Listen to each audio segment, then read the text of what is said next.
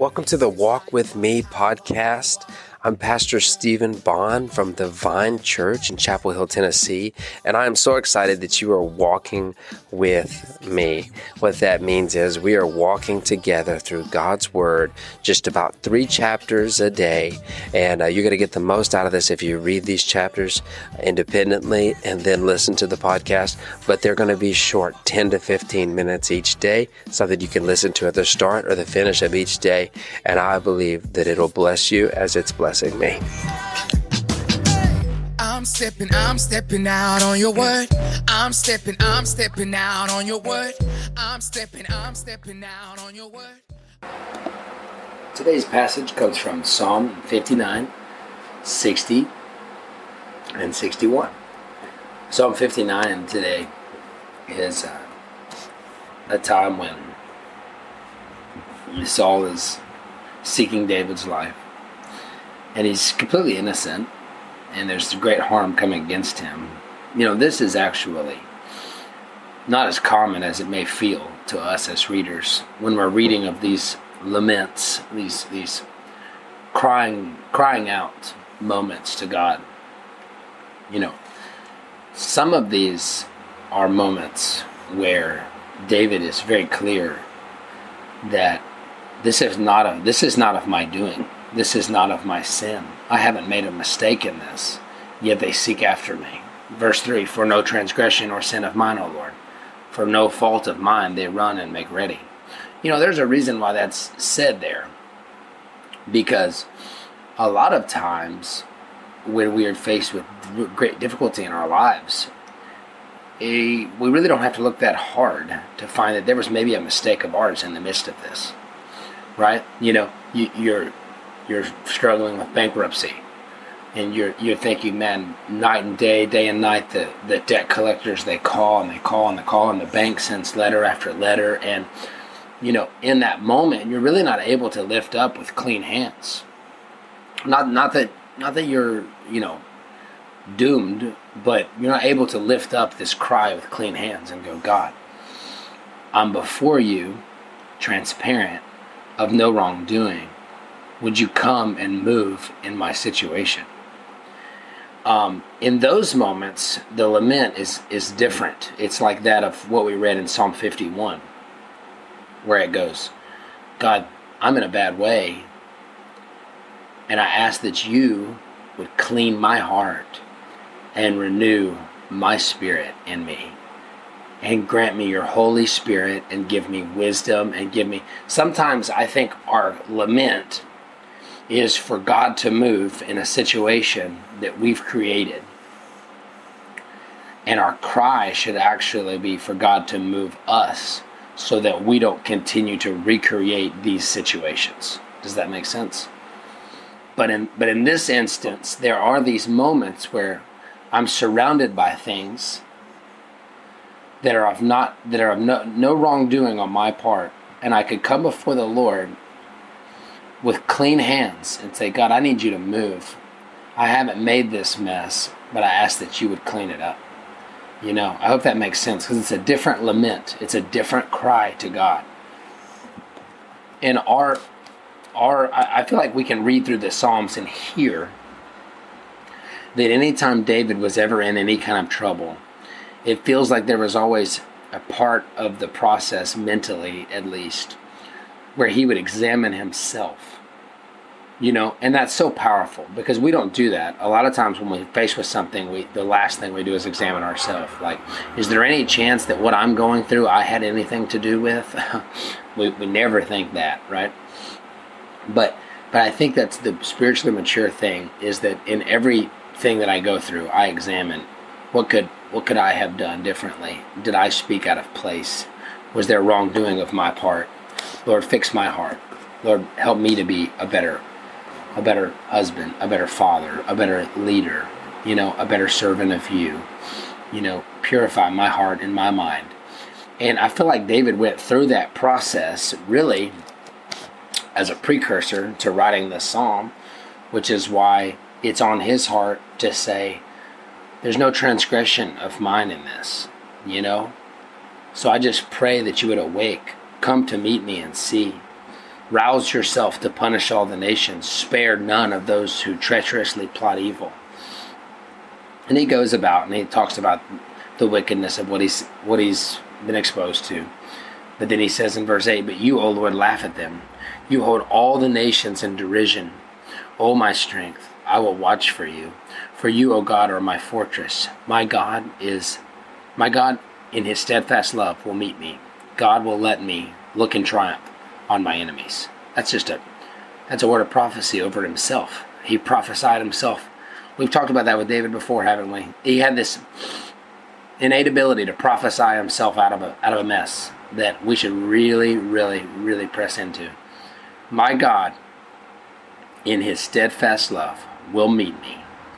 God will let me look in triumph on my enemies. I mean, you know, man, we should just be speaking that over wherever you're at right now. You know, my God, in his steadfast love, will meet me. God will let me look in triumph on my enemies. You know, just believing that as a promise. And that's what David did. There wasn't anything that he could see in the natural that made sense in this moment, right? Everything was a mess, but he knew God's character. And he goes on, he's talking again about their wickedness. They're like howling dogs and they they growl, they wonder about. But then verse 16 he says, But I will sing of your strength. I will sing aloud of your steadfast love in the morning, for you have been a fortress and a refuge in the day of my distress. O my strength, I will sing praises to you. For you, O God, are my fortress, the God who shows me steadfast love. You know, David says here, My focus is on you. My eyes are fixed on you. I'm infatuated with you. I'm drawing my strength from you, no matter how bad things are. You know, I think that's our problem is that, you know, we love to talk about how bad things are. You know, and that's a part that, that that's, um, you know, th- there is a portion of our lives that I think it's even healthy to communicate, um, you know, the things that are that are causing us the great the greatest difficulty. You know, almost a, a, a confession, you know, a casting of these cares but it's not supposed to be one to another. It's supposed to be from one unto the Lord. You know, yeah, and, and it's supposed to be me taking my my concern to God, and not me taking my concern to a brother, me taking my concern to a sister about things that are, you know, out of our control. And so he takes these things to the Lord, but he doesn't linger in them hopelessly. He says, This is the situation and I'm asking for you to move in it. But what I'm going to do in it is praise you. I'm going to sing of your strength. I'm going to sing aloud every morning when I roll out of my cave, when I'm on the run, when I'm in hiding, when my belly hurts because I'm starving and I haven't had a drink of water all day. I'm going to sing of your love. That's what I'm going to do. That's my place in the battle. Listen to that, church. That's your place in the battle. It's God's place to win the battle to fight the battle, and it's your pl- it's your place to praise in the battle, and to keep your eyes fixed on Him in the battle. Psalm 60. This is an interesting psalm because it starts off by saying, "Oh God, you have rejected us, broken our defenses. You have been angry. Oh, restore us. You have made the land a quake. You have torn it open. Repair its breaches, for its totters. You have made your people see hard things. You have given us wine to drink that made us stagger." And he goes on, and he's and he's saying basically we have failed. You know, we have been disciplined by you. We we we um we we know now the nothingness of what we are without you. And now we're asking it's believed that this would have been written as almost a battle cry, a battle prayer. Like anytime they were going into war, that they would perhaps sing this song. Because it set the it set the the stage in a weird way. You know, I think about like a football team.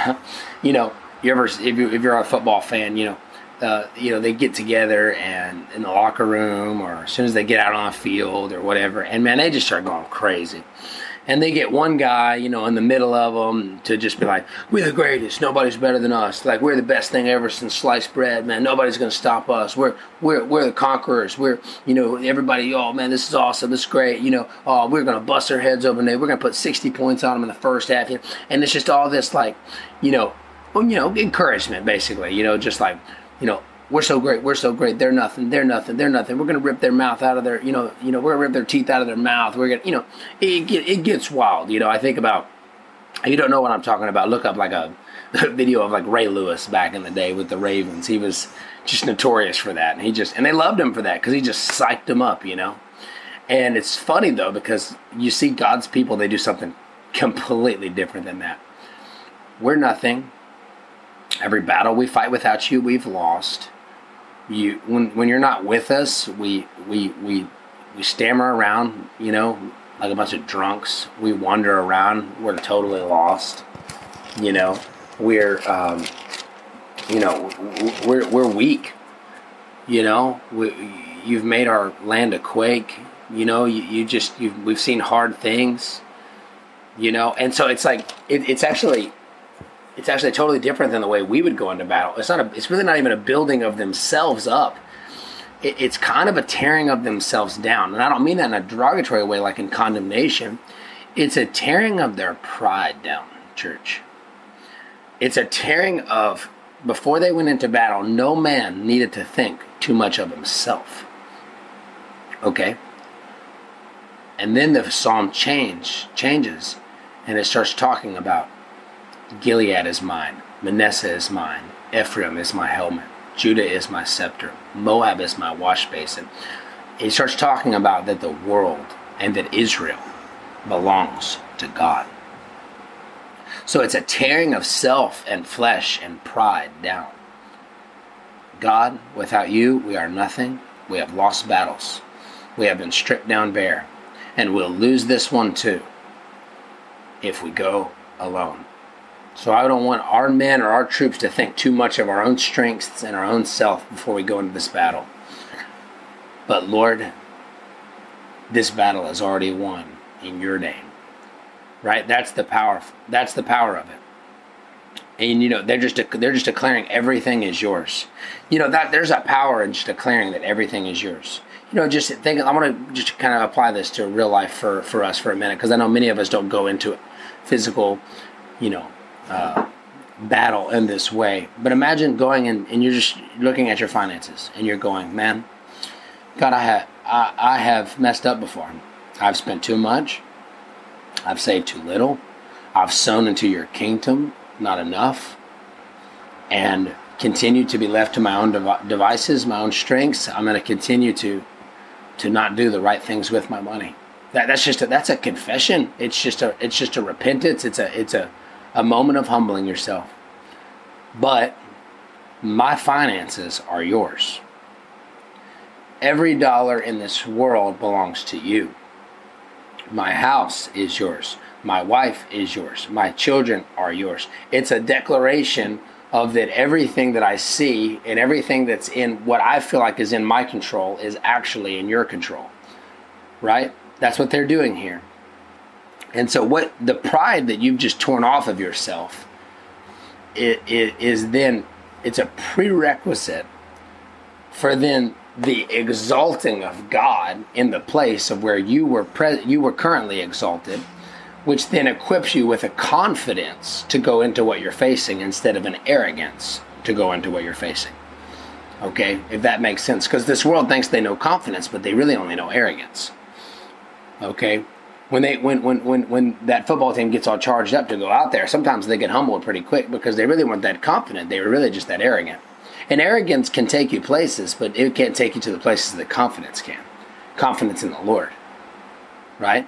And so at the end there it says with god we shall do valiantly it is he it is he who will tread down our fo- our foes you know i just want to i want to just remind you of that today is that humility is a prerequisite for exaltation it humility is a prerequisite for promotion in god's kingdom we need to maintain a culture of humbling ourselves you know, I planted a church. Our church is called the Vine. I planted it off of John 15. What spoke to me about six years ago, almost seven years ago, and it still speaks to me to this day, is where Jesus said, With me, you can do anything. But apart from me, you can do nothing. You know, I am the vine and you are the branches. If we will remember our place as a branch, okay, branches are great. They can produce fruit, they can do great things. But if they're severed from their strength, if they're severed from their vine, then they're useless. They wither, they fall to the ground, and the, the Bible says they're for nothing at that point except to be thrown into the fire. If I can remember that place of humility in my mind, that I'm not that great, but man, attached to the vine, I can do anything. And I feel like that's what this battle cry was: is guys can't do this. Imagine gathering the troops together. Hey, listen, guys, I want to just remind you guys. Remember, okay, we can't do this. We're going to lose this battle. you know, it's like, whoa, uh, I wasn't expecting that today. Yeah, no, we're going to totally fail. Okay, we go out here by ourselves, our own strength. Gonna, the floor is going to be wiped with us. You know. Hey guys, you're gonna try, try to take back your finances? Yet? No, you're gonna mess that up. You're gonna try to get off of these drugs again? No, you're gonna relapse. Oh, you're gonna try to fix your marriage? No, that's not gonna work. It's gonna, you're gonna get a divorce. Oh, you can try to raise these kids up in the way that they should go by yourself? Nah, that, that's not gonna work. Man, what, what a pep talk. That's powerful, Pastor. Thank you for this this morning. Oh, this is great. But if you invite God into those circumstances, oh, yeah, you're going to get off the drugs. Your marriage is going to be better than it's ever been. Your kids are going to raise up and you're going to be blessed by seeing the lives that they live. They're going to rise up and bless you. Come on. Okay? oh yeah, you're going to be financially free and you're going to be sowing generously into other people. You're going to lend to many nations and not borrow. Come on. But see the difference. You see the difference there. Man, I'm preaching today. I've gone over on my time, haven't I? Goodness. Somebody's just, I just feel like somebody needs to hear this today. You need to remember humility is the prerequisite for exaltation. Psalm 61 Lead me to the rock, he says. Lead me to the rock that is higher than I. For you have been my refuge, a strong tower against the enemy. Let me dwell in your tent forever. Let me take refuge under the shelter of your wings. Powerful. So I will ever sing praises to your name as I perform my vow day after day. This is a, this is a great psalm. Short, short psalm, eight verses. Great psalm. Uh, as usual, it's the last one we cover today, so it gets shortchanged a little bit. but this is a Psalm of David. And, you know, it, it, it, just, I feel like it's a powerful psalm because David understands that you are what I need. So, Lord, give me of yourself.